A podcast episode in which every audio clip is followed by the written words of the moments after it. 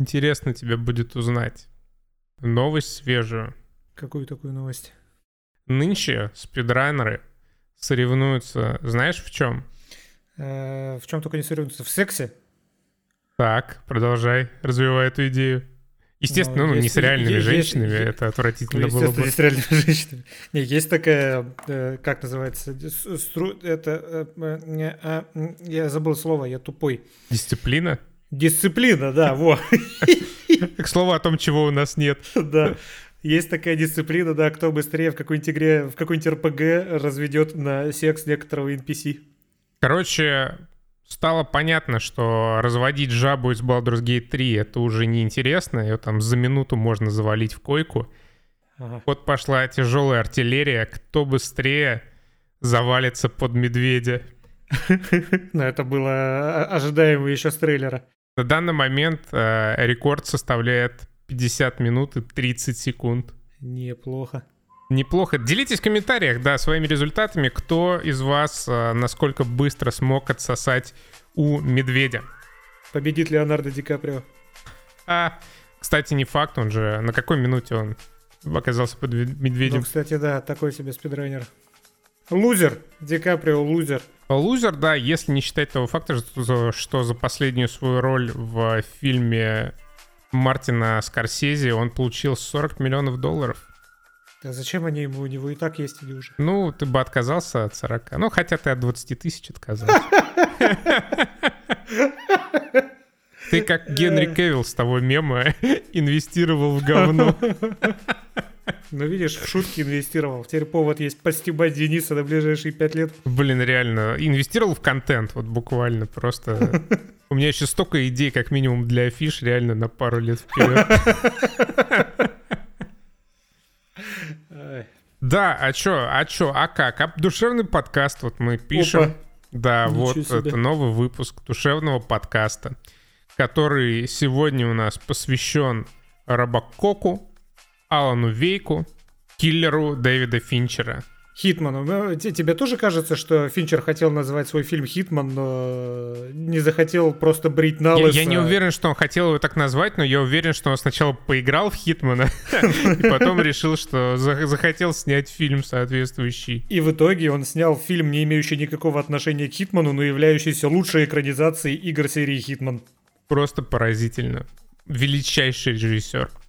Так же, как и вы, наши зрители, просто величайшие и наиболее величайшие те, кто поддерживает нас на Boosty, Patreon, ви кей точка ком и Apple подкастах. Спасибо вам большое. Не забывайте, что за поддержку вы получаете массу...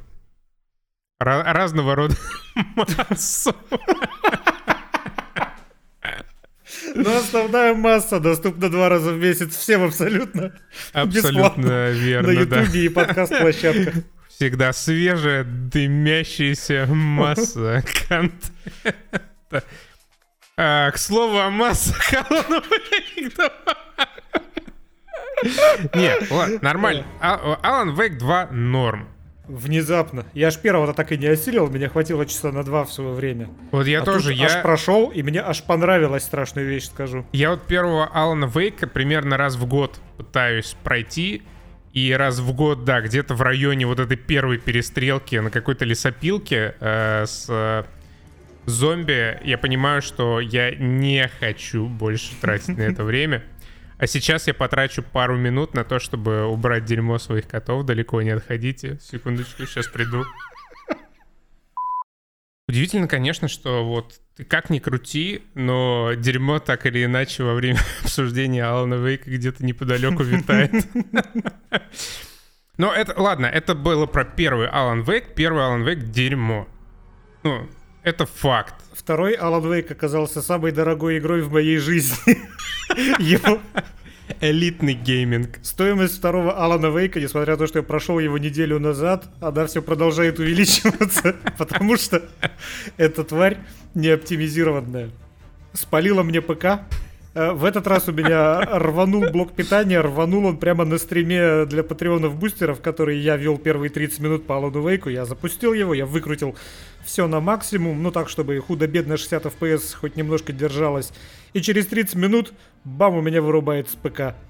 Я пришел к выводу, что от перегруза просто какой-то предохранитель сработал, и блок питания отключился, потом десять минут не включался, в итоге все-таки заработал, но один из хардов подох. Тот хард, на котором было куча футажей по Overwatch и по Dead by Daylight. Так что если вам не нравятся эти игры на канале, можете радоваться. Вряд ли я восстановлю эти футажи, и Overwatch с ди би ди там больше не будет выходить. Спустя какое-то время, также по той же причине, я думаю, сдох и системный диск, и я уже не могу ничего поставить себе винду, потому что и материнка теперь ругается. Короче, Alan Wake, которого я купил за пятьдесят евро, встал мне в новый проц. Под новый проц нужно мат- новую материнскую плату. Под все под это дело нужна еще и новая система охлаждения, потому что старая под другой сокет. Еще и новая память, потом оперативная, потому что старая оперативная память несовместима с новой материнской платой. Короче, блядь, больше тысячи евро мне обошелся ебаный Alan Wake два.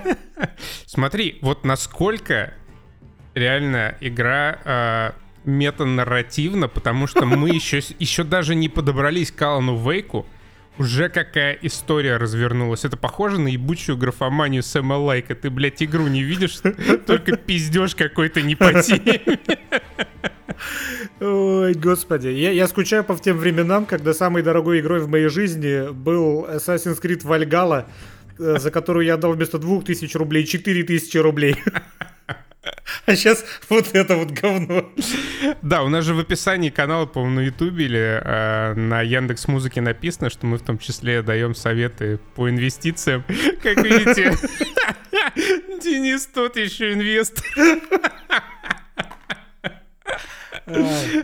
Забавно, что студия Сэма Лейка делает лучшие на пи си шутеры от третьего лица. И несмотря на свой успех, ну, по крайней мере, творческий успех, я уж не знаю, как там финансово успешные их игры, но творческий успех заметен, и все равно они стремятся сделать какую-то нарративную историю, вместо того, чтобы делать просто контролы и Quantum Break и... А, ну да, на все остальное у них больше нету прав. У них же на Макса Пейна больше нету прав, я так полагаю. Да и на Quantum Break тоже нет, да. Но они, кстати, делают сейчас ремейки первых двух Максов Пейнов с благословения Remedy, у которой права остались. Rockstar, в смысле? Ой, фу, да, Rockstar, Remedy. Ёбаные, блять, на одну букву названия. Тяжело для моего старческого мозга. Короче, я что понял, знаешь, я, э, я прошел почти все игры Remedy, кроме вот первого Алана Вейка, слишком сильно он меня задушил. Я понял одно. С одной стороны, я бесконечно уважаю эту компанию. Ну, во-первых, да, за пиздатейший геймплей, за смелость идей, за проработку вот этих вот мультивселенных своих, которые они делают. Но я считаю, что... Remedy очень не хватает какого-нибудь продюсера, может быть, даже из Electronic Arts, я хуй... Не, из, из Naughty Dog. Из Naughty Dog, где игры тестируют, блядь, секундомером. Это, ну, известная байка, э, когда тестируют там Uncharted и Last of Us, и стоят люди, э, погонщики с секундомером над тестерами и вычисляют, когда им становится скучно. Если им становится скучно там через десять минут, а уровень подразумевает двадцать минут прохождения, эти двадцать минут... Лишние, точнее, десять минут просто нахуй вырезают или там переделывают э, полностью уровень. И нужен специально обученный человек с этим самым секундомером, который будет стоять над Сэмом Лейком и контролировать э, количество графодрочерства, которое тут выплевывает на бумагу, когда пишет сраные записки.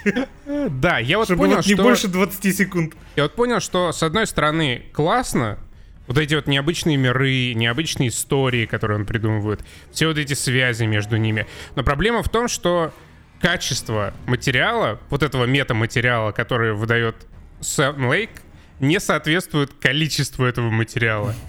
Я, мне как бы окей читать разные книжки и бесконечные потоки диалогов в какой-нибудь, ну, условно, Baldur's Gate или любой другой хороший Подожди. ролевой... Разные книжки — это разных семь книжек, да, надо полагать, из одного цикла? Да. Окей, хорошо. Не, я к тому, что есть игра... с потрясающим геймплеем. Почти любая игра Remedy. Кроме Алана Вейка. Кроме Алана Вейка, да. Ну, Control, Quantum Break. Ну, ладно, две игры. Две из четырех.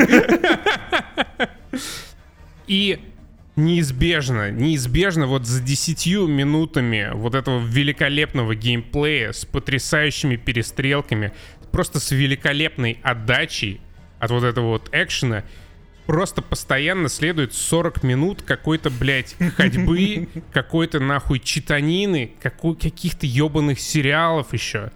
Про, ну, какой-то просто сраки.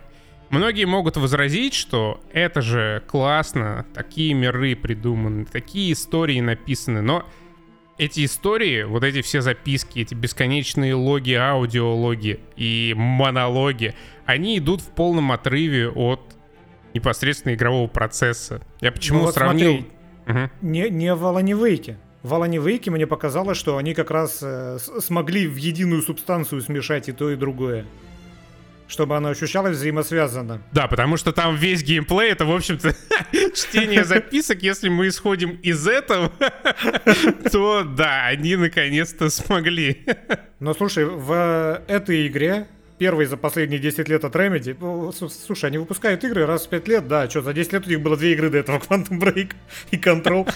Короче, неважно. Важно, что за десять лет впервые меня, меня удовлетворило количество этих самых, кавычки, записок в этой игре, в том числе из-за вот этой доски Саги Андерсон, на которой ты сам раскладываешь улики. Подожди, давай по порядку. Значит, есть два главных действующих лица в игре Alan Wake два. Это, собственно, Alan Wake и Сажа Андерсон. У Сажи Андерсон есть свои чертоги разума, где у нее имеется кабинетик и доска, как в детективных фильмах, на которой она развешивает вот улики и соединяет их красными пунктирными линиями, ниточками. А она, соответственно, детектив эф бэ эр, который приехал на это озеро злосчастное, чтобы расследовать таинственные убийства там происходящие. И вот это раскладывание улик по вот этой доске, оно занимает, наверное, суммарно часа два от двадцатичасового прохождения всей игры, но это как-то так настолько медитативно, что у меня от этого не бомбило. На эту доску попадает вообще все, что герой замечает или находит. Ты находишь в лесу какой-то секретик, тебе попадает бумажка, фотография с этим секретиком в папочку, тебе нужно разложить ее. Заходишь в комнату сюжетную, замечаешь раз, два, три, четыре детали в этой комнате, все четыре, блядь, окажутся у тебя в папочке, и тебе нужно будет вручную их раскладывать. Отправлять в нужное место, к нужному делу, на нужной доске. И это все как бы на бумаге выглядит как какая-то репетативная нудятина, но... ты очень лаконичные тезисы впитываешь, которые позволяют тебе зафиксировать те необходимые э, детали сюжета, которые нужны тебе, чтобы полноценно его понять. Если в каком-нибудь контроле, чтобы полноценно понять, что происходит, тебе нужно прочитать четыреста страниц графомании, то здесь тебе нужно разложить четыреста Не, лаконичных... подожди, здесь, чтобы полностью понять, что происходит, тебе абсолютно точно так же нужно прочесть четыреста страниц а, графомании. Не, не, окей, ладно, чтобы понять девяносто процентов происходящего, в контроле тебе нужно прочитать четыреста абзацев, здесь тебе нужно прочитать четыреста предложений, которые подписаны под этими фотографиями, которые ты раскладываешь у себя в делах. Пусть будет так, просто э, здесь куда меньше записок и куда больше вот этих как раз просто... однопредложных подписей под фотографиями, которые ты раскладываешь в этом своем деле, на этой своей доске, в своих чертогах разума.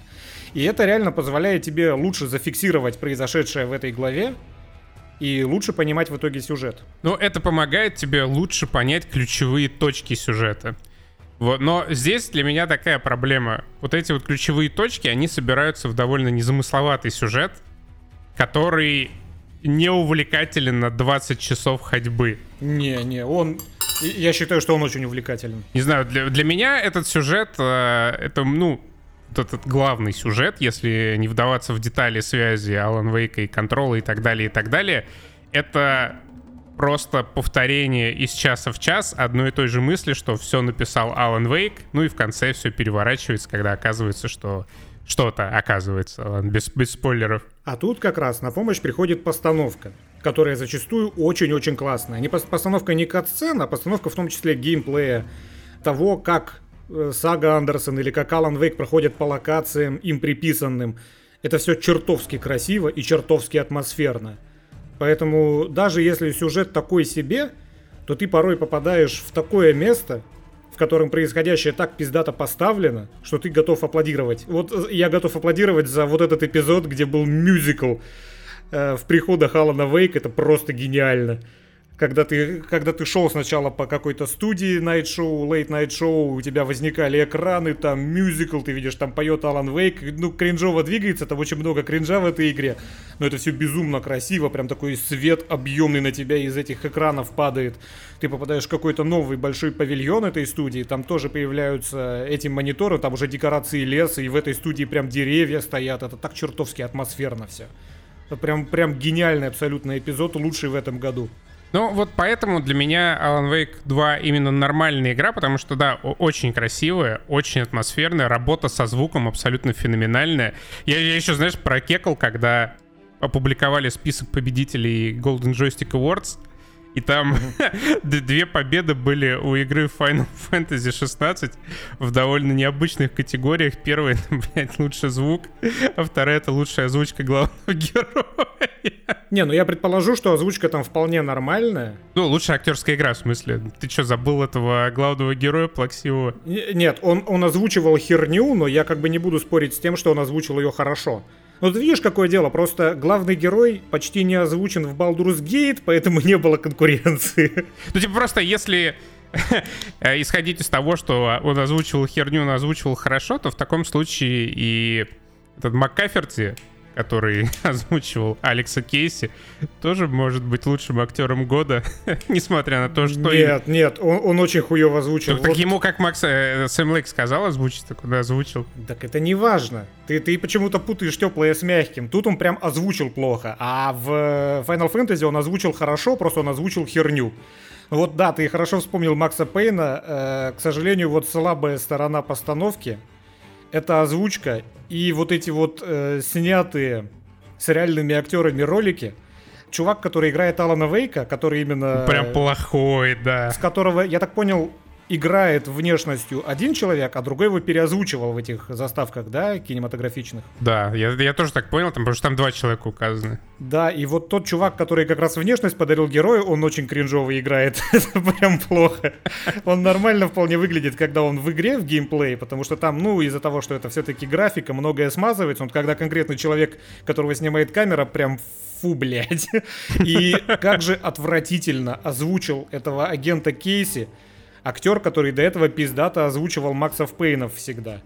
Он так из себя пыжит какой-то непонятный голос, что это выглядит как какая-то... У кого-то чувака инсульт бьет каждую секунду его жизни, и он под этими вот конвульсиями пытается озвучивать персонажа. Прям фу, ужасно.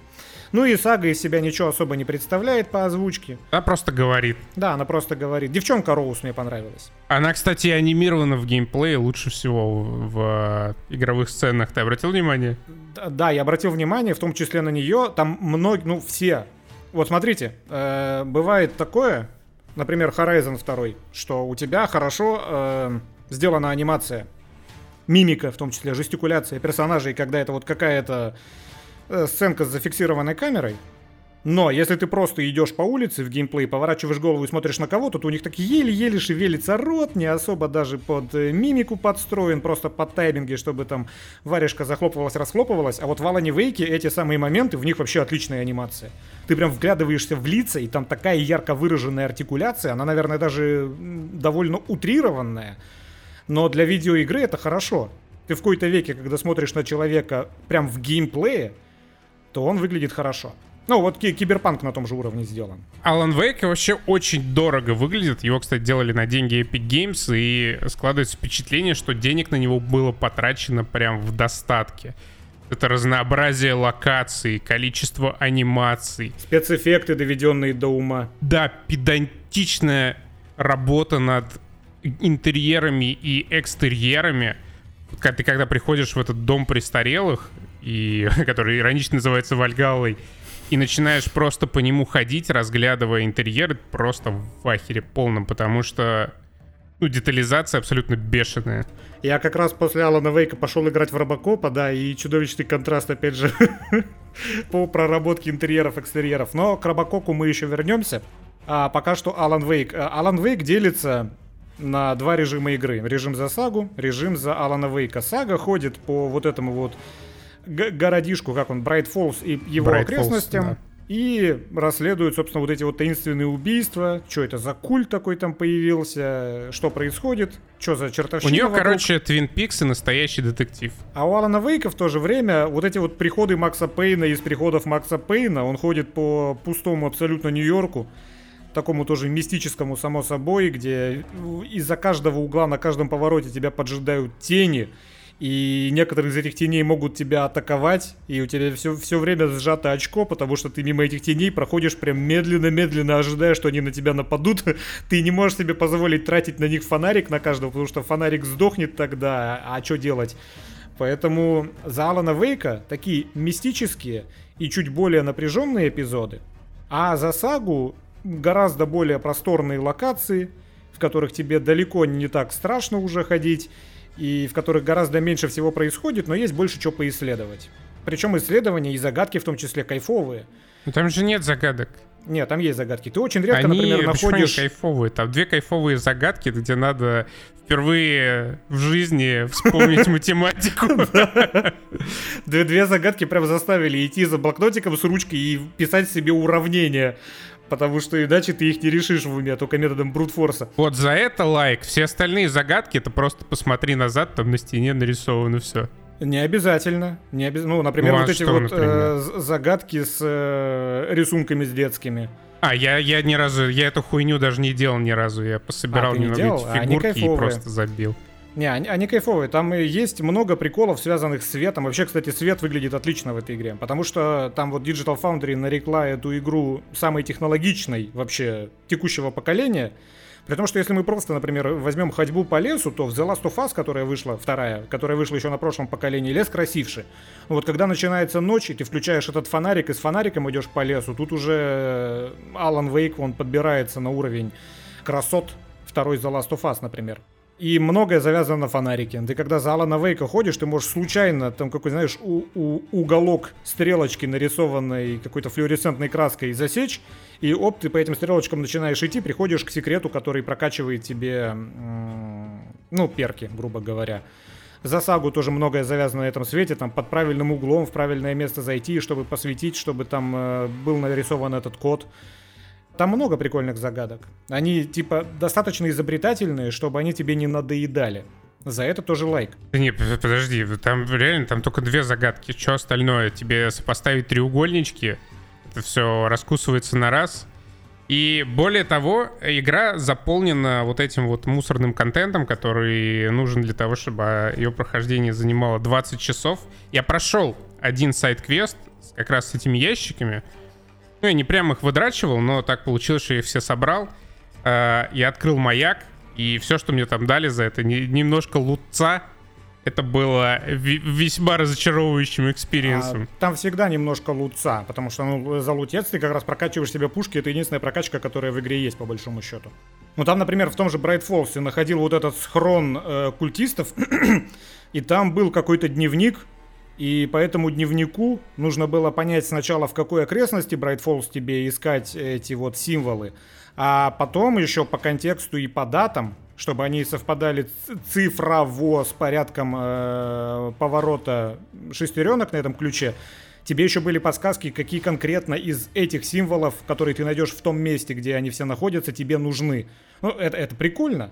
Это прикольно, тебе нужно посидеть, повникать, поразмыслить, это, прикинуть, что как. Это нормально, сделать. Это сделано лучше, чем любой сайд-квест, конечно же, в Assassin's Creed, типа, ну, другая лига, как и ну, большая часть игр.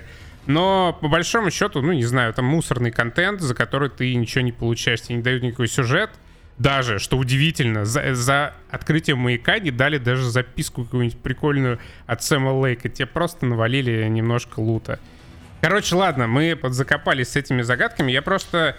Что хочу сказать относительно геймплея. Alan Wake, он выглядит просто великолепно. Есть несколько интересных идей, в первую очередь, э, за Алана Вейка. Он, например, может менять реальность в зависимости от того, какой у него под рукой сюжет. Ну, это все нудятина про переписывание книги. Но она, интересно, как раз бьется непосредственно с игровым процессом, когда Alan Wake приходит на какую-то локацию, он ее исследует. Никакого вообще разнообразия в этом нет.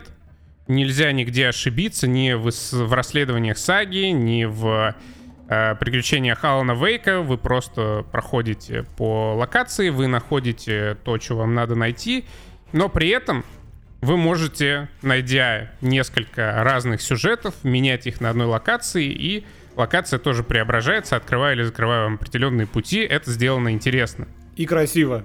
И постановка и тоже красиво. В эти моменты очень красиво выглядит. Ну, я думаю, можно просто сойтись на том, что Alan Wake реально безумно красивая игра. Просто, ну, феноменально. Да, если бы она мне еще компьютер, сука, не сожгла. При этом Alan Wake два — это игра больше про хождение. Ходить здесь красиво. Мне очень обидно за боевую систему, потому что мне понравилось стрелять в Alan Wake два. И мой любимый эпизод, именно геймплейный, это фрагмент, когда уже ближе к финалу саги нужно было защищаться от волн врагов. Mm-hmm. Это было классно, потому что Remedy умеет делать очень увлекательную и отзывчивую боевую систему. По какой-то удивительной причине этим потрясающим преимуществом Сэм Лейк почему-то не любит пользоваться. Не, он нормально им пользовался в Quantum Break и в Control, просто здесь, видимо, акценты были совершенно на другое смещены у гейм-директоров, и они решили немножко подзабить на веселый экшен в пользу сюжета постановки. При этом получается, что сюжет, я не знаю, меня он не впечатлил и не увлек, потому что он крутится, по сути, вокруг одной единственной идеи, которую тебе повторяют из раза в раз. В ней практически ничего не меняется. Я, причем даже главный плот-твист, который, ну, я для себя открыл, э, насколько я понял по ряду комментариев, не является плот-твистом для тех людей, которые прошли первого Алана Вейка. И что самое отвратительное, игра не заканчивается абсолютно ничем. Да, ни сюжетно, ни причем геймплейно. Геймплейно она заканчивается вообще очень странно, какой-то дичайшей нудятиной. Она, там, там последний босс-файт — это как раз раскладывание вот этих улик, да, по доске в чертогах разума Саги. Это действительно самая сложная часть игры, потому что в какой-то момент я готов был просто бросить эту хуйню. Уже уже заебывает на двадцатый час, да. То есть вот этот эпизод, про который Костян говорит, где Саге нужно было отбиваться от волн врагов, я сначала проходил всю сюжетную ветку Саги, потом начал проходить всю сюжетную ветку Алана. Соответственно, у меня между вот этим вот эпизодом клевым, с отстрелом врагов, и конкретно финалом игры было часов шесть, наверное. И вот за эти шесть часов это был последний как раз финальный энкаунтер. То есть, э, ну, дальше ничего не было похожего на финальный какой-то энкаунтер. То есть э, последний босс-файт, грубо говоря, у меня был за шесть часов до конца. А когда ветки сливаются воедино, там после этого вообще уже нету никаких толком файтов. Вообще. И реально, и последний энкаунтер в игре — это раскладывание записок у себя на доске. То есть без всякого модификатора, без ничего, ты просто раскладываешь так же, как и до этого. И эта игра ничем не кончается геймплейно по вот этой причине. И она ничем не кончается сюжетно, потому что снова нужно было, блядь, высрать клиффхенгер и э, забыть про половину сюжетных веток в игре присутствующих. Забыли нахуй про Шона Эшмара, забыли нахуй про Тора и Одина. Э, про кого там еще, про кого-то еще одного точно. А, про Дора, про этого. Их, их презентовали и забили. Не, на самом деле не совсем забили. Вот если ты пылесосишь все локации, если ты читаешь все, что есть, Сэм Лейк тебе как бы подкидывает вот эти вот хинты. И в комментариях наверняка нам сейчас напишут: ну вы, как штативы убогие, там пробежали игру, за двадцать часов ничего не поняли. Потому что многое как бы рассказывают про этих персонажей, но, опять же, это все рассказывается для того, чтобы было о чем ютуберам снять видосы, было о чем людям подискутировать в форумах и на Reddit. Тут смотри, одно дело — это намеки в записках, пусть даже жирные намеки, а другое — это завершенные сюжетные ветки, завершение которых дает моральное удовлетворение игроку, чтобы он в катарсисе сидел, когда пошли на экране титры. Вот здесь этого, блядь, нету. Абсолютно. Да, не завершается вообще ничего. Вообще ничего не завершается. Ну там, видимо, насколько я понял, еще будут ди эл си, в которых что-то, возможно, из этого закроется. Но вот в данном своем виде, какая бы там классная ни была постановка, как бы лично меня не утянул сюжет, эта игра, она слишком часто становится симулятором ходьбы. Особенно за сагу. И вот эти вот эпизоды между двумя перестрелками могут занимать по двадцать, по тридцать минут, и ты то ходишь по лесу, не встречая никакого сопротивления. Потом ты раскладываешь еще пять минут эти улики, скопившиеся у себя по доске расследований. Потом ты идешь обратно по лесу, в том же, по той же дороге. Открываешь карту и смотришь, мимо каких секретиков ты прошел, чтобы пойти поразгадывать эти загадки с детскими рисунками и раскладыванием фигурок на них. И это настолько прям симулятор ходьбы в эти моменты, что все-таки к концу игры меня эта игра уже немножко подзаебала. Уже последнюю вот миссию, последнюю главу за Алана Вейка я проходил уже через силу, потому что мне все, мне понятно, что это будет последняя, но я понимаю, что в ней будет, за исключением декораций, все то же самое, что было в предыдущих двух, вот в ветке Алана Вейка.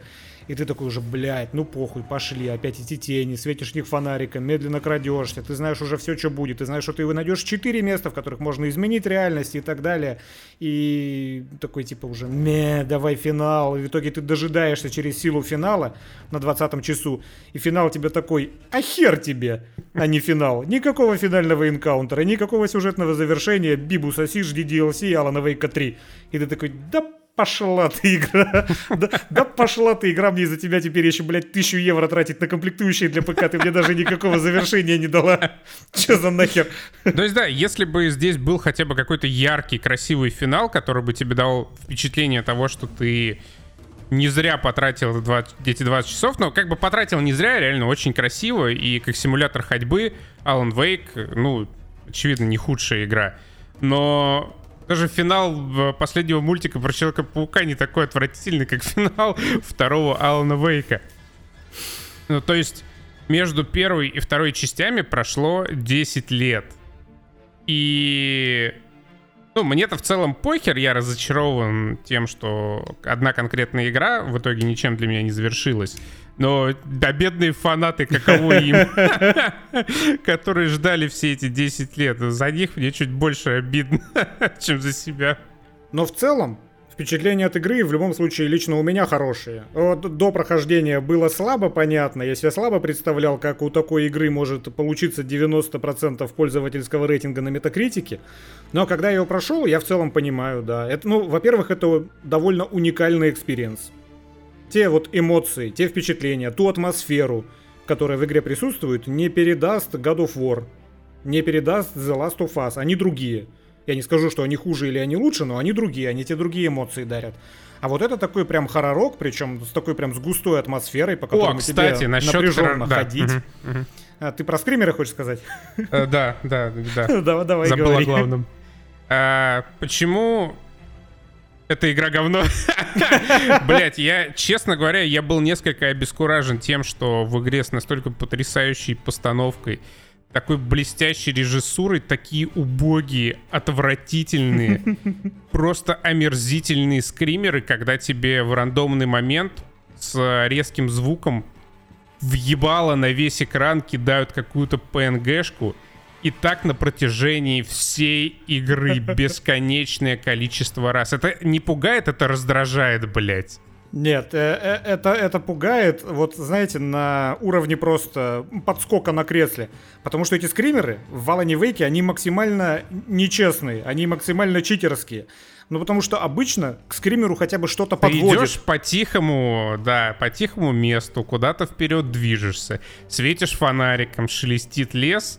ничто не предвещает, и вдруг... и тут бац! Да. Просто обычно, если, ну, какой-то хоррор-фильм, условно, да, у тебя какая-то напряженная сцена, где герой так медленно-медленно начинает идти, играет еще тихо какая-нибудь напряженная музыка, и вот потом скример. А здесь ты просто идешь, все нормально, и тут а в ухо тебе.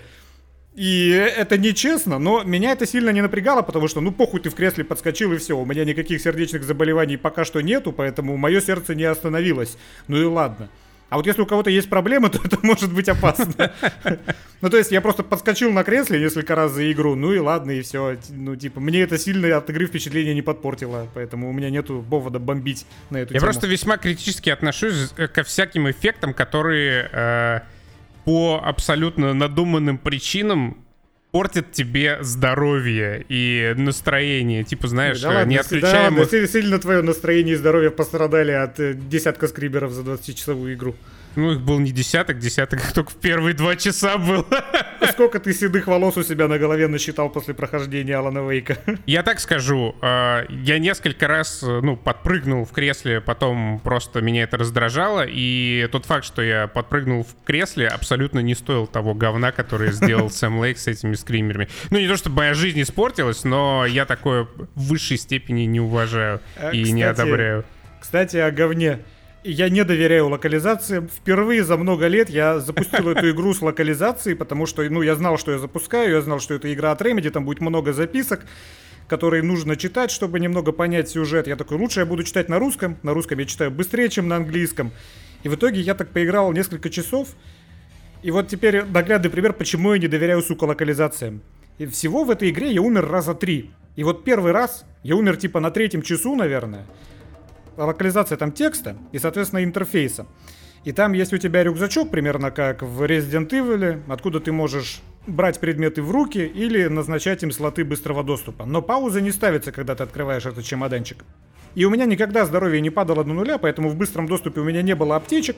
А тут внезапно упало. На меня из-за поворота идет какой-то хер. Мне нужно срочно взять сраный бинт и зашить себе жопу этим бинтом. Я открываю эту менюшку, я щелкаю по бинту, и я не вижу там никакой, сука, кнопки, как, как вот просто бегло. Я не вижу там кнопки Equip. А у меня нету времени, чтобы вчитываться и понимать, что из этого... Короче, Equip, знаете, как перевели, блядь? Установить нахуй. Да. То есть я должен нажать э, по предмету и нажать кнопку «Установить», чтобы Сага взяла его себе в руки. И поскольку у меня было всего пара секунд, потому что на меня уже идет враг, я открываю эту менюшку, я что-то растерялся, потому что я не вижу никакой кнопки, типа, взять в руки или что-нибудь такое, экипировать, и меня убили из-за этого, и я такой в пизду и поставил себе английский язык. И как оказалось, кстати, в русской локализации, по-моему, всего один шрифт на все вообще, а в оригинале да, там да, да. Ко-, ко всем надписям свои шрифты, там есть и рукописные, есть и печатные, как на машинке, есть и печатные, как на компьютере, и так далее, и тому подобное.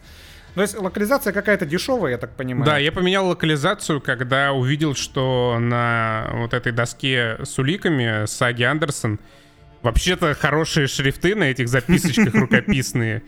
И, ну, настолько отвратительные шрифты в русской локализации, что они просто ломают погружение, когда ты раскидываешь записочки и улики по стене.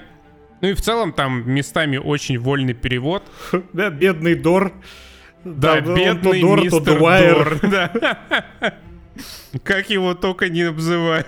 Ты, ты, ты, может, знаешь, потому что у меня стойкое ощущение, что его должен был играть этот почивший... Так и есть, да. Есть, его да. Зовут? Его Лэнс Реддик. Был, да, его, да, он должен был играть мистера Дора. Он выглядит так же, он говорит, он, он, он пытается говорить так же. У Лэнса Реддика такая очень ярко выраженная манера речи, и этот актер пытается ее повторять. Да, все верно. Эм... Что-то еще я хотел сказать. У меня было выписано много тезисов, но все это на сгоревшем ПК. Поэтому сейчас я с ноутбука... Я, пока сейчас Костян рассказывал что-то, я пытался три минуты вспомнить, как, какое конкретно слово было вместо «эквип» в русской локализации. В итоге вспомнил «установить». И, соответственно, уже на этом ноутбуке я проходил RoboCop: Rogue City.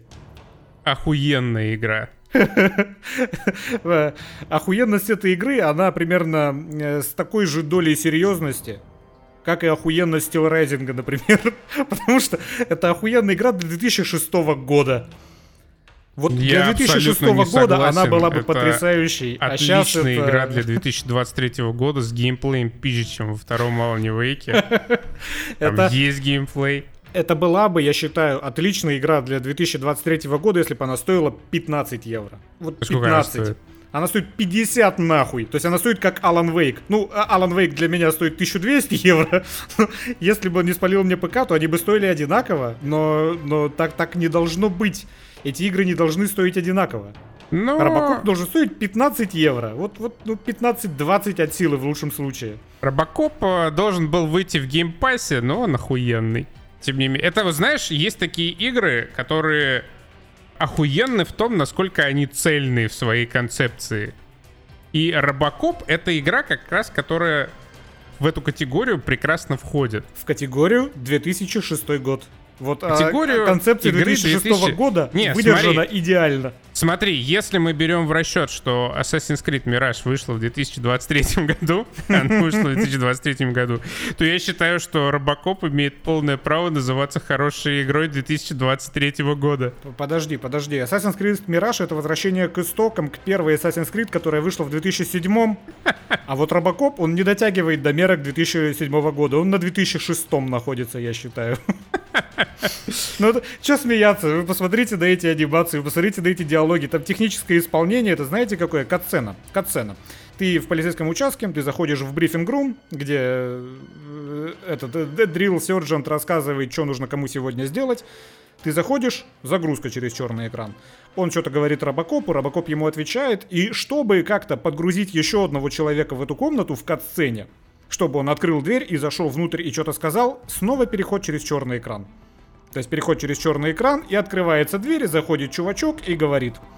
Причем он ладно, говорит это не ладно. в графике Алана Вейка, он говорит это в графике первого Крайзиса. Ну ладно, не край, первого Far Cry.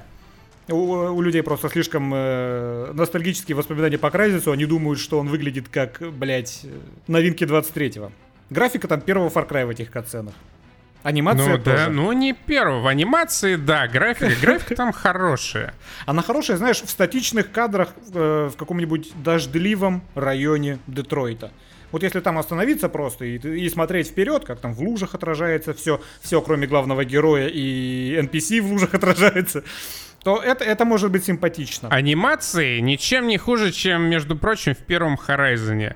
А что касается переходов катсценах через черный экран, когда там Days Gone вышла. Так что ты можешь сколько угодно говорить про две тысячи шестой год, я настаиваю на том, что все в порядке у Робокока. Ну и такая уже очень субъективная вещь. Мы посмотрели и сегодня обсудим с Константином Робокопа нового, какого там, пятнадцатого года, шестнадцатого? четырнадцатого года. четырнадцатого, с Ю- Юэлем, Юэль его, оказывается, зовут, блядь, с Юэлем Киноманом. И я для чистоты эксперимента посмотрел еще и самого оригинального Робокопа, которого я в детстве не видел, он как-то мимо меня прошел.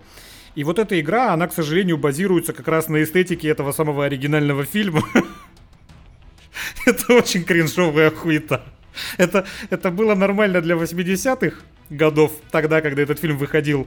Но сейчас это просто, бля, испанский стыд какой-то. Когда ты видишь в той же катсцене, когда э, топает куда-то этот ебучий робокоп, вот этот вот оригинальный. Хочется разбить себе лицо не об ладонь даже, а просто об стол. Чтобы у тебя кровь из лба пошла и залила тебе глаза, и ты все это не видел больше. И геймплей... он тоже базируется на вот этой старой эстетике. Что это значит? Это значит, наш робокоп не может приседать, не может прыгать, он может только ходить и стрелять. И еще у него появляются обилки, что там у него, флешка появляется, э, броня, чарж мак- вперед, максимум брони, броня, максимум и замедление чаржа, времени. Да. Да. То есть даже если перед тобой какой-то маленький заборчик, типа полметра высотой, или бордюр, типа рампа такая к гаражам, ну ты, ты просто не можешь на них запрыгнуть. Если идет какой-то бой, то ты просто не можешь на них запрыгнуть. Ты не можешь, соответственно, спрятаться за какой-нибудь ящик, потому что, ну, робокоп не может приседать, и что толку от этого ящика метрового, если у тебя башка торчит все равно, и ты только стоять можешь. Поэтому там арены, например, они, ну, с геймплейной точки зрения, никакущие.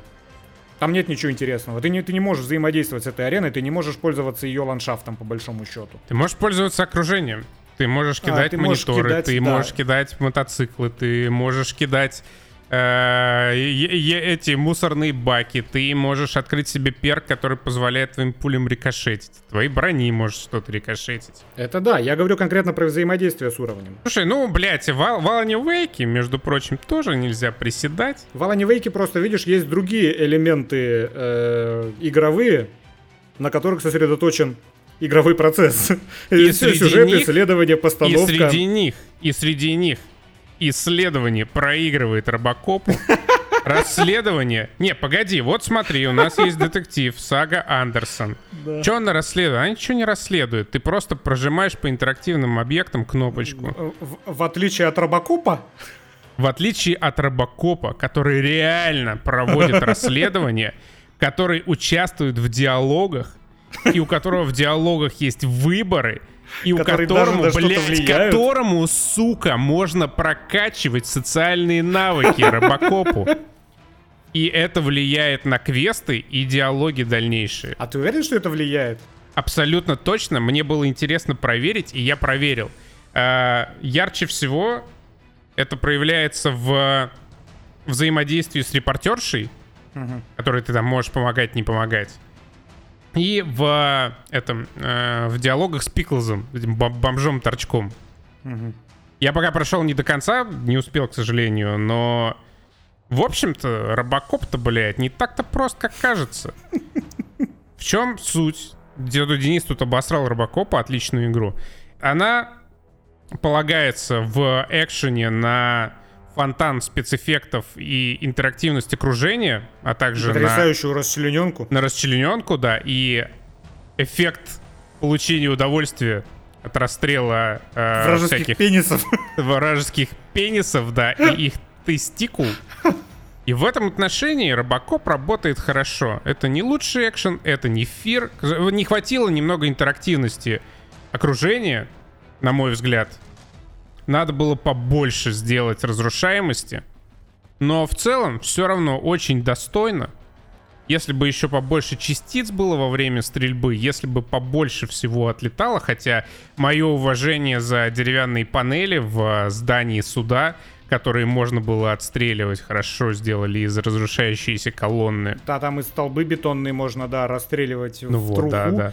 И, ну, за кнопочку Е однозначный респект. Кнопочка Е отвечает за то, чтобы схватить что-то, что плохо лежит, и ты можешь схватить э, монитор, его швырнуть, можешь схватить э, бочку с горючим, ее швырнуть.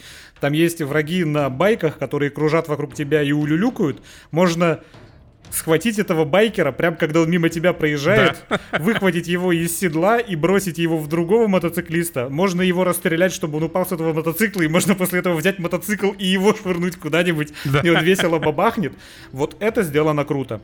Самый смешной противник в этой игре — это такой хер с молотом, который дерется только в ближнем бою. Это, по-моему, единственный противник, который дерется в ближнем бою.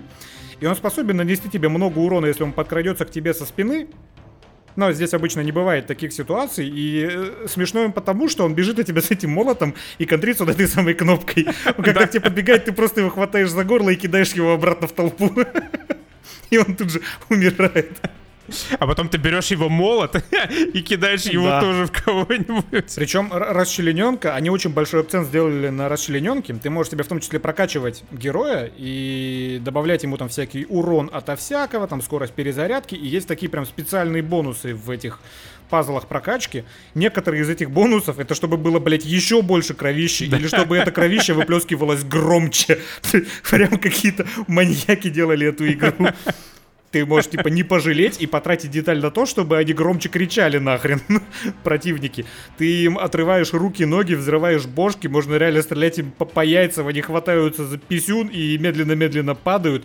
Там очень кайфовый рэгдолл, разлетаются они от взрывов и прочего говна, очень весело. И они, причем, все это дело комментируют даже. Это вон The Last of Us вторая, там, это в пиар свою компанию вообще вписала, что вот, там, все противники, они кричат, типа, а, ты убил мою собаку, а, ты отстрелил мне ногу, эти делают то же самое. Ты кому-нибудь отстреливаешь руку, он перед тем, как сдохнет, он начинает орать, типа, а, бля, моя рука, он отстрелил мне руку, мочите его. Ну и прочее такое. В этом плане все очень даже неплохо, но просто этот геймплей надоедает. Я играл на максимальной сложности и, типа, уже на уровне, по-моему, в канализации, это где-то середина игры, я просто скрутил на самую легкую, просто чтобы уже, ну, идти вперед и посмотреть, чем это кончится. Чисто как Alan Wake два. Alan Wake я в итоге проходил на максимальной сложности до самого конца, ничего не знаю. И диалоги, к сожалению, они не только на эстетическом уровне такие же, как в фильме восьмидесятых годов, но и на нарративном тоже. Меня в какой-то момент уже так и не заебали. Это примерно, по-моему, было на эпизоде с банком, чуть пораньше, чем канализация, что я тоже их все уже нахуй скипал. Я даже катсцены скипал. Это прям... Вот тут не... я, кстати, согласен на сто процентов. И здесь я считаю очень большое упущение разработчиков, потому что геймплейную базу они подготовили вообще отличную. Здесь есть диалоги. Ну да, они анимированы плохо, и лучше бы они не сделали, но лучше однозначно можно было их написать. в этих диалогах есть выбор, в этом выборе есть э, разные ветки, сюжет обла... ну, не то чтобы вариативностью обладает, но, по крайней мере, ты можешь э, несколько влиять на то, как развиваются там твои события и отношения с персонажами. Есть легкие заигрывания с э, психикой вот этого робокопа, главного героя. Но все это, да, сделано в полном соответствии с эстетикой фильма тысячи, не помню там какого, девятьсот, восемьсот, девятьсот какого года. И в две тысячи двадцать третьем году смотрится реально кринжово, он такой типа трешачок. При том, что они могли сделать, в общем-то, неплохой триллер с вот этими вот расследованиями, с уликами, совсем-совсем-совсем. Да более того, можно было сделать игру, которую бы не приняла фатбаза Робокопа, но игра была бы только лучше. Но мне потребовалось больше денег, но если ее сделать, то это было бы гораздо лучше, если бы они сделали все это на базе не оригинального фильма, а как раз вот этого ремейка с Фильм, Киноманом. Да. Потому что там уже и Робокоп современный, он и выглядит по-современному, и там персонажи современные. Потому что в оригинальном фильме, как и в этой игре, это чисто карикатура. Чисто одномерные персонажи, чисто одномерные диалоги, никакущая для две тысячи двадцать третьего года постановка. Ну и геймплей, как я уже сказал, он зажат вот в эти вот, ну, рамки оригинальной эстетики, поэтому я тоже считаю, что это отличный геймплей для две тысячи шестого года. И я, кстати, эту игру не прошел, хотя я хотел. Я вот уже просто, я же скипал все диалоги, все катсцены, я включил себе минимальный уровень сложности просто уже, чтобы пройти. Но я за час до конца игры наткнулся на место, где у меня просто зависала игра. Когда уже начинается э, тотальный апокалипсис в городе, ты по нему бежишь куда-то, доходишь как раз, по-моему, до здания суда или типа того, и там на тебя выходит вот этот огромный робот, у которого, кстати, и на минимальной сложности, охереть какая большая полоска ХП, ты даже на минимальной заебываешься его колупать. Он на тебя выходит, и игра зависает. Там есть, есть, есть кстати, довольно забавный э, способ улучшения пистолета Авто девять. Я, э, есть какая-то там третья схема его улучшения, и когда ты ее там развиваешь до какого-то перку, тебя просто... Тебе не нужно больше перезаряжаться. Да, у тебя бесконечные патроны в магазине. Я как раз так и проходил, да, всю игру до того самого конца. Ну и, короче, на меня выходит этот робот, игра зависает. Я загружаюсь, опять зависает. Я перезагружаю компьютер, откатываю сохранение, подхожу к нему, опять зависает. Я такой, ну и похуй. Я наигрался в любом случае еще три часа назад, поэтому моя совесть чиста, до конца проходить я это не буду. Ну и ты тоже не прошел, так что что ты мне сделаешь в другом городе? Не, я пройду, я просто не успел. Вот Робокопа я как раз пройду до конца. Я считаю, что эта игра, она очень хороша в том, что она крайне цельная. И в ней, по большому счету, ничего, нет ничего личного, о, личного, лишнего, да и личного тоже, наверное, в некоторых аспектах нет. И она классно построена. У тебя есть несколько уровней линейных, которые ты проходишь чисто по заданию, потом тебя несколько раз выпускают в город, где у тебя есть какие-то сайд-квесты. Ну как в город? Некоторые... В квартал. Ну, в райончик, в райончик, да, небольшой район. Ну как в Deus Ex игра там... Как Deus Ex игра. Вот, тебя выпускают в райончик, у тебя есть несколько заданий, которые ты можешь выполнить. И вот реально самое большое упущение — это то, как она написана. Написана она реально очень плохо. При том, что технологическая база есть для того, чтобы было здорово, но они решили соответствовать э, вот этим старым унылым фильмам для две тысячи двадцать третьего года, по которым, ну, только старпёры могут ностальгировать. Сейчас, конечно, уже это тяжело смотреть. В отличие от фильма две тысячи четырнадцатого года. Да, который внезапно годный оказался. Да, я думал, что э, когда я его предложу, мы посмотрим очередное какое-то говно, с которого кринжа половим. Но... По удивительному стечению обстоятельств Робокоп две тысячи четырнадцатого года оказался вполне неплохим фильмом и в некоторых моментах, мне кажется, даже очень хорошим. Его, во-первых, полностью переиначили по отношению к оригинальному фильму. Если тогда это был фильм, снятый под впечатлением от Блейд Раннера с отсылкой к текущему там на тот момент положению дел в Детройте, который был э, индустриальной э, столицей упадка, и Робокоп как раз символизировал вот расцвет упадка и такого героя, который нужен был Детройту сейчас, то здесь фабула полностью поменялась. Здесь мы перешли к транснациональным мегакорпорациям, которые собирают своих роботов в Китае, которые пытаются продать свои продукты. И здесь уже нет вот этого района Дельта-Сити, который о си пи хотела построить в Детройте. Здесь все такое чистая коммерциализация и просто потрясающий перформанс Майкла Китона, который, он, он даже написан очень круто. То, как он общается со своими подчиненными, в частности, с ученым, которого играет Гарри Олдман, с ученым, который создал Робокопа, это просто великолепно.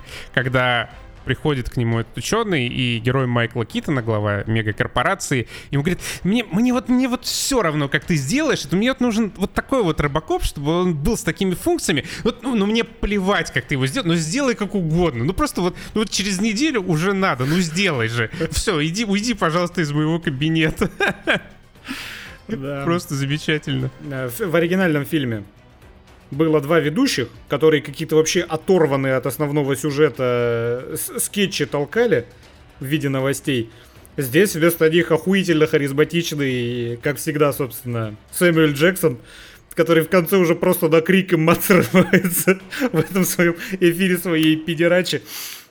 Велика... Вот, вот разница, опять же, между оригинальным фильмом и современным. Это современная постановка. Я сейчас не про экшен, я сейчас вообще про операторские планы, про то, как смонтированы диалоги, про э, перформанс актеров. Оригинальный фильм, там вообще м- он был про другое.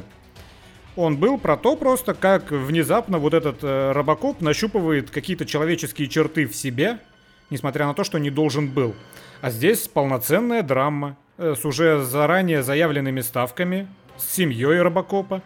Жену его играет вот эта потрясающая девчонка из «Запрещенного приема», я не помню, как ее зовут. Эбби Корниш. Да, но она, она отлично рыдает.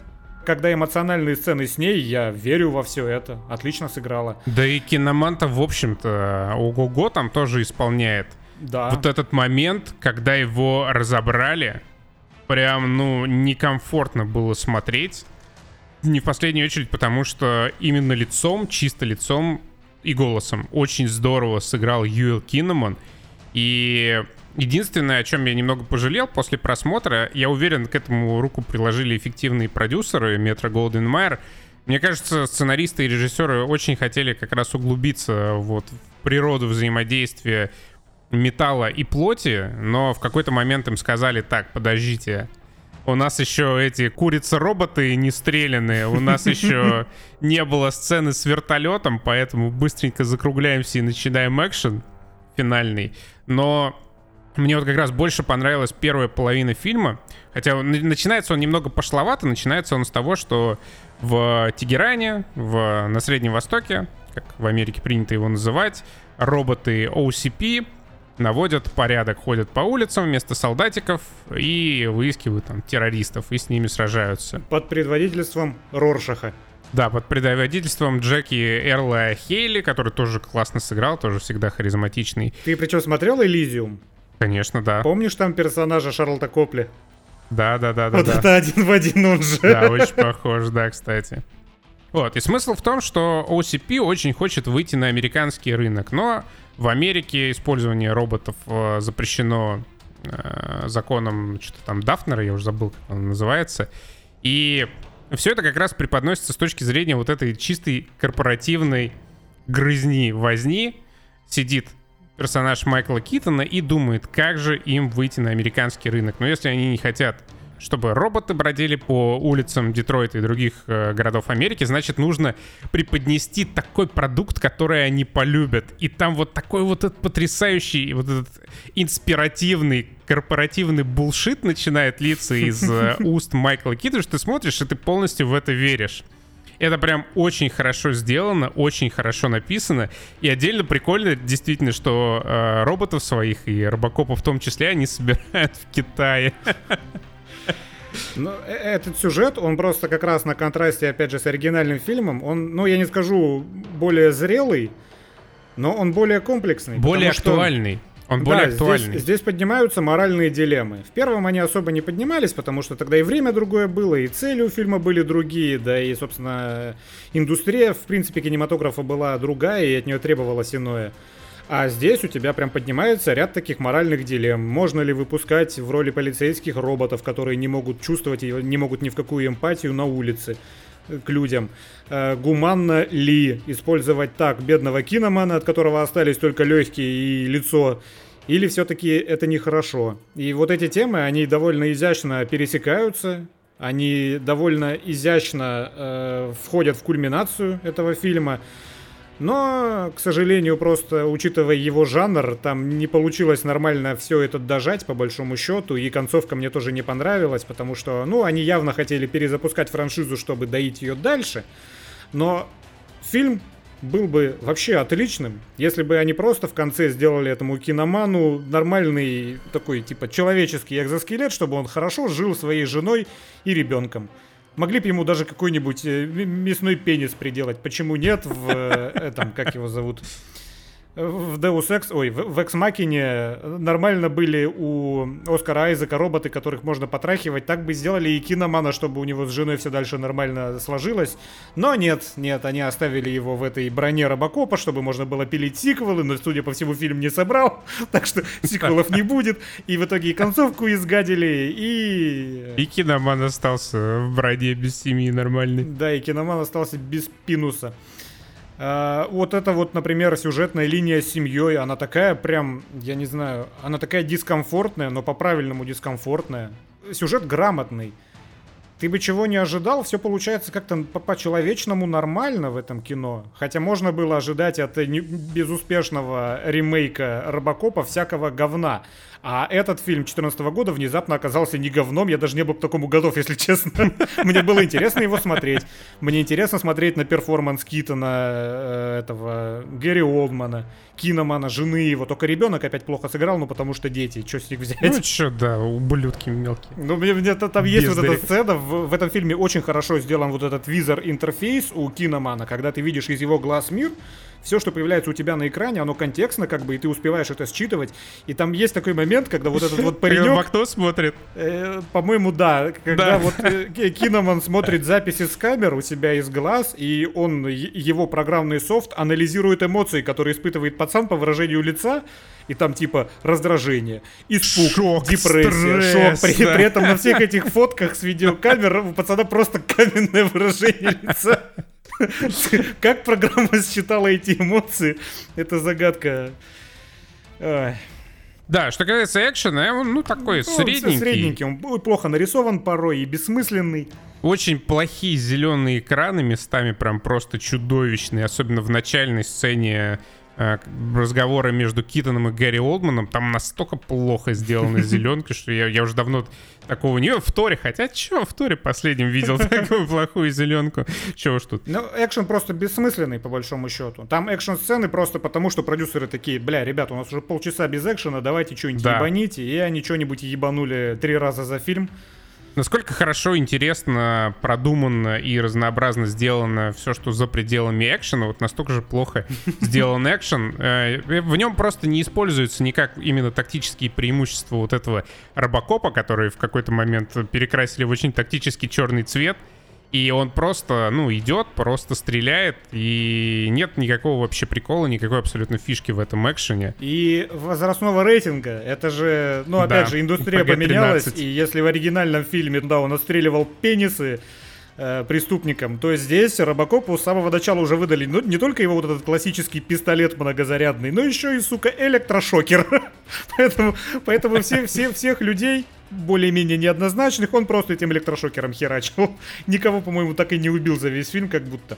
Нет, и чё, он же на складе, когда пришел к наркоманам, он а, там... А, да, он там гранаты взорвал. Торгов... Не, он там их всех расстреливал.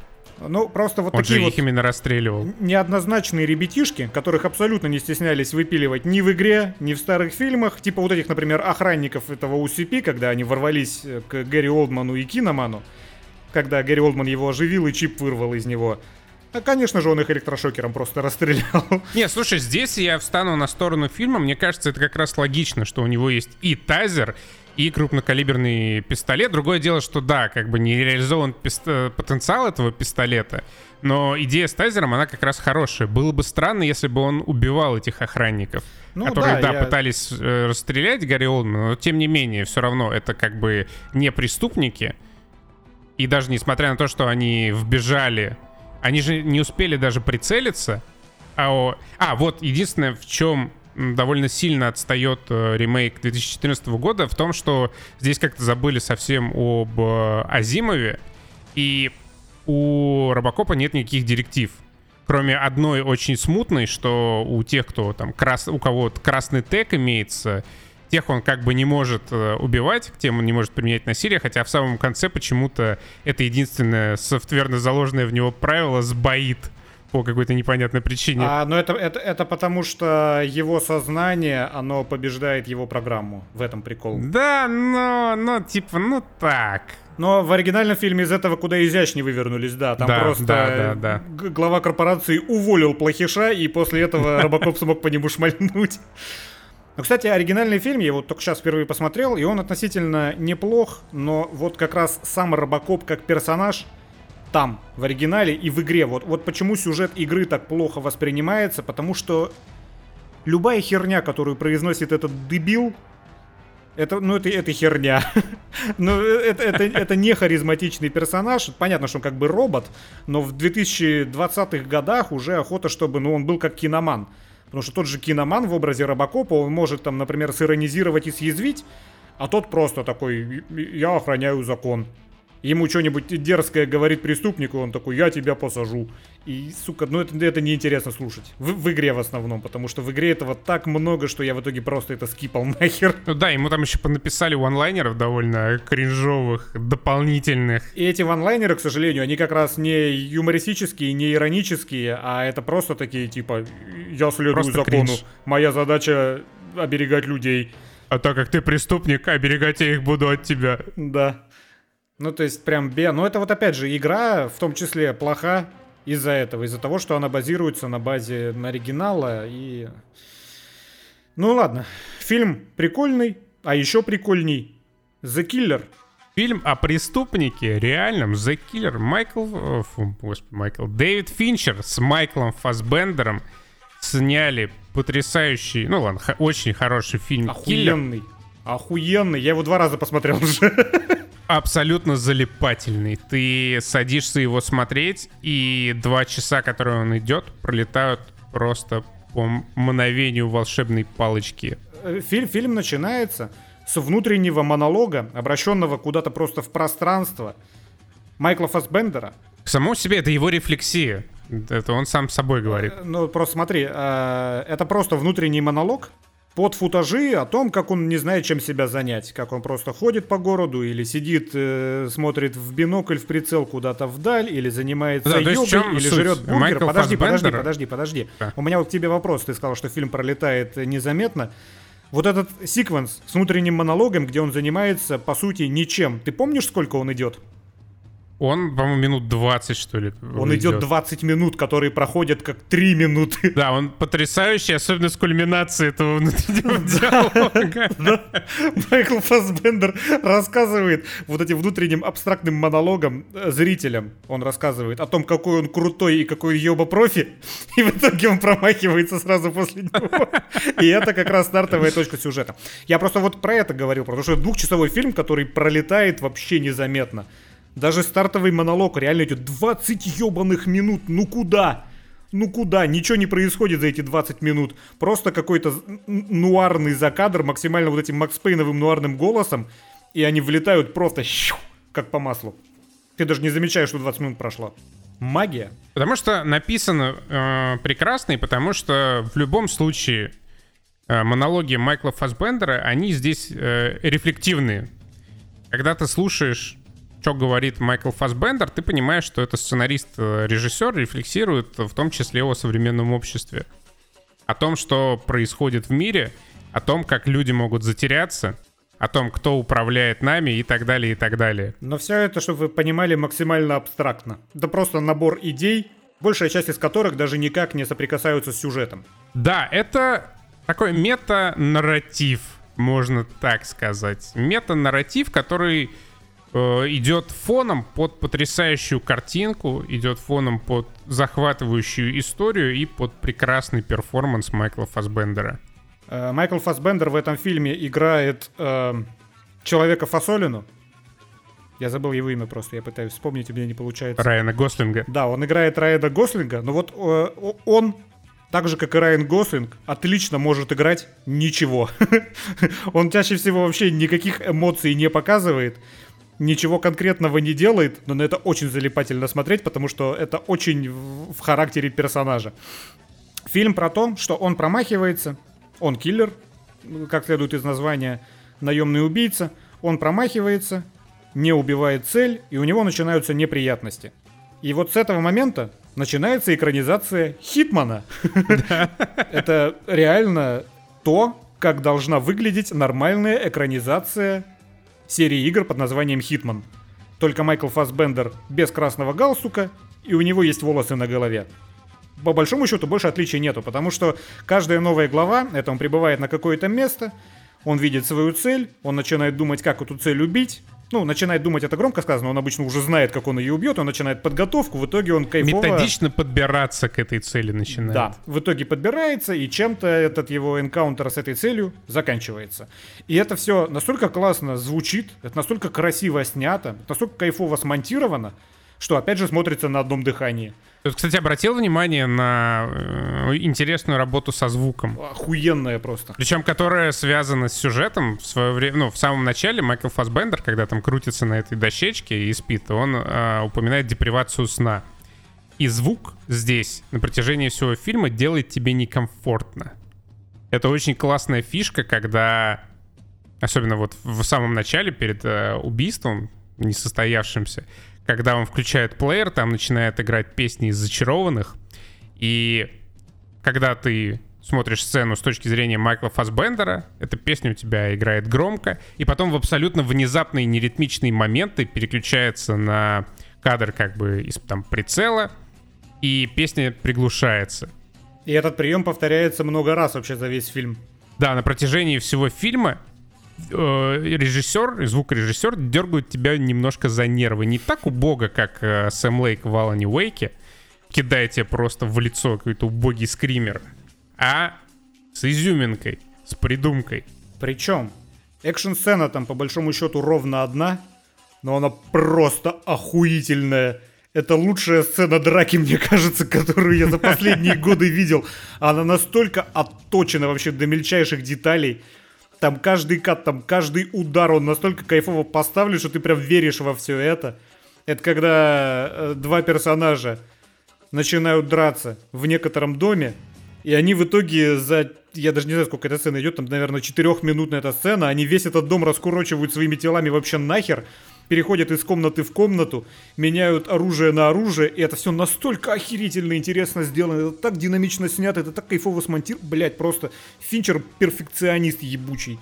Ну кто так еще, кроме него и Эдгара Райта, может такое снять? Я не знаю, это прям виртуозно абсолютно. Я чисто из-за этой сцены начал смотреть фильм второй раз, после того, как посмотрел его первый раз на следующий день. И не разочаровало, второй раз все так же охуительно.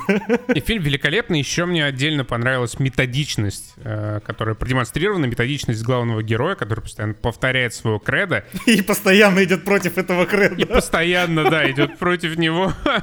Особенно был очень забавный момент. Мне таких немножко не хватило в фильме. Но это не то чтобы минус, просто было бы здорово, если бы таких моментов было чуть больше, когда он... искал способ подобраться к одной из своих целей, и для того, чтобы пройти определенный этап, он просто заказал на Амазоне дубликатор цифровых ключей. Это было, ну, довольно неожиданно и очень, ну, креативно и здорово. А это, это вообще законно? У меня вопрос в этот момент возник. Как они так это продают? Это реально так работает? Что это за херня? Видимо, да. И он там что-то еще потом же сказал, а, кому нужен троянский конь, когда есть постаматы? Да, да. Просто, знаете, часто слышу, я, я люблю смотреть фильмы по несколько раз, часто слышу, типа, какой смысл смотреть фильм несколько раз? Но вот этот фильм, это такой прям эстетический кайф. Каждая сцена такая красивая, что, ну, тебе охота на следующий день просто испытать это еще раз. Потому что каждый кадр абсолютно этого фильма, он охуенный. Ну и, конечно, актеры. И когда я говорю, конечно, актеры, я в первую очередь, конечно, думаю о Тильде Суинтон. Вот этот кадр, когда она впервые видит его, Фассбендера, перед собой сидящего. И вот она собирается что-то сказать и закрывает рот, и такая отворачивается и смиряется с тем, что произошло. Сука, это пять секунд, она такой перформанс молча выдала, ёб твою мать! Это гениальная абсолютно женщина у гениального абсолютно режиссера, который просто из молчащего человека сделал пятисекундный кусок искусства. И вот этот криповый Фассбендер, который напротив нее сидит и практически и не моргает, и молчит, да, ты смотришь, тебе просто физически становится неуютно в своем теплом, на своем теплом диванчике, потому что этот Фассбендер, он даже не смотрит, он смотрит не в камеру, он смотрит на героиню Тильды Суинтон, он смотрит в так, что у тебя самому, да, не по себе становится. И как, и как она пытается подступиться к нему и как-нибудь выиграть в этой конфронтации, и сразу же, когда она только делает попытку, она понимает, что попытка тщетная, и замолкает, и что-то новое придумывает, и анекдоты давай травить про охотника и медведя. Блин, вот, ну, я, я просто не знаю. Это лучший Хитман из тех, которые выходили и когда-либо выйдут. Да, причем забавно, как вот просто взял Финчер, придумал фильм, и он полностью соответствует тому, как реально надо было ста- снять экранизацию Хитмана вместо вот этих идиотских каких-то экшн-сцен, экшн-погонь с вот этим... Да, и с захватом машин гарпунами. Вот этого всего отвратительного кринжа. Молодец, Финчер, конечно, великолепен. Как кайфово, вот персонаж, вот эта избитая женщина, которая на больничной койке лежит, у которой экранное время полторы минуты. Как за эти полторы минуты они из нее умудрились персонажа сделать? Она прям такая радикальная. И говорит, когда я думала, что я умру, меня больше всего пугало то, что я тебя больше никогда не увижу. Ты такой, нихуя себе! Нихуя себе там любовь. Просто как можно, ни разу не сказав э, слова «я люблю тебя больше жизни», показать зрителю, что она любит его больше жизни. И это надо было вот такие конкретно слова подобрать. Я не знаю, фильм охуителен абсолютно. Я не, у него оценка что-то типа, по-моему, семерки сраной, или даже типа шесть и девять. Как нахер? Как вот этот фильм, в котором, в котором каждая сцена просто невероятная. Как можно? Сейчас я посмотрю, блин. Киллер. Но фильм это просто эстетический оргазм. Я его иначе... шесть и девять. Вот какого, какого, сука, черта, блядь? Кто смотрит эти фильмы? Ну, возможно, он оказался, не знаю, проще, чем многие там себе воображали по какой-либо причине, но все равно он намного интереснее и сложнее, мне кажется, во-первых, чем кажется на первый взгляд. Там нету никаких глубоких мыслей в нем цельных. Там есть просто вот эти вот обрывки, которые как-то характеризуют что-то, там как-то вот, да, характеризуют шир- широкими мир, мазками, да, по миру, по обществу, широкими мазками. И именно для того, чтобы э, как раз вот скрасить, вернее, не скрасить, а вот именно подмазать его, вот это приключение. Фон на протяжении, просто какой-то. Да, создать фон, который тебя как раз настраивает на правильное настроение, дает тебе правильное настроение. Такое нуарное, по-хорошему, лиричное, и ты смотришь, и, ну, чисто кайф, реально, фильм кайф. Эм... Эм... Ну вот, собственно, ничего толком не сказали о фильме, как и Финчер толком ничего не сказал в фильме, но зато Финчер сделал это красиво и эстетично, а мы просто сблевали немного звуков сюда в микрофоны, и все, пока. До свидания.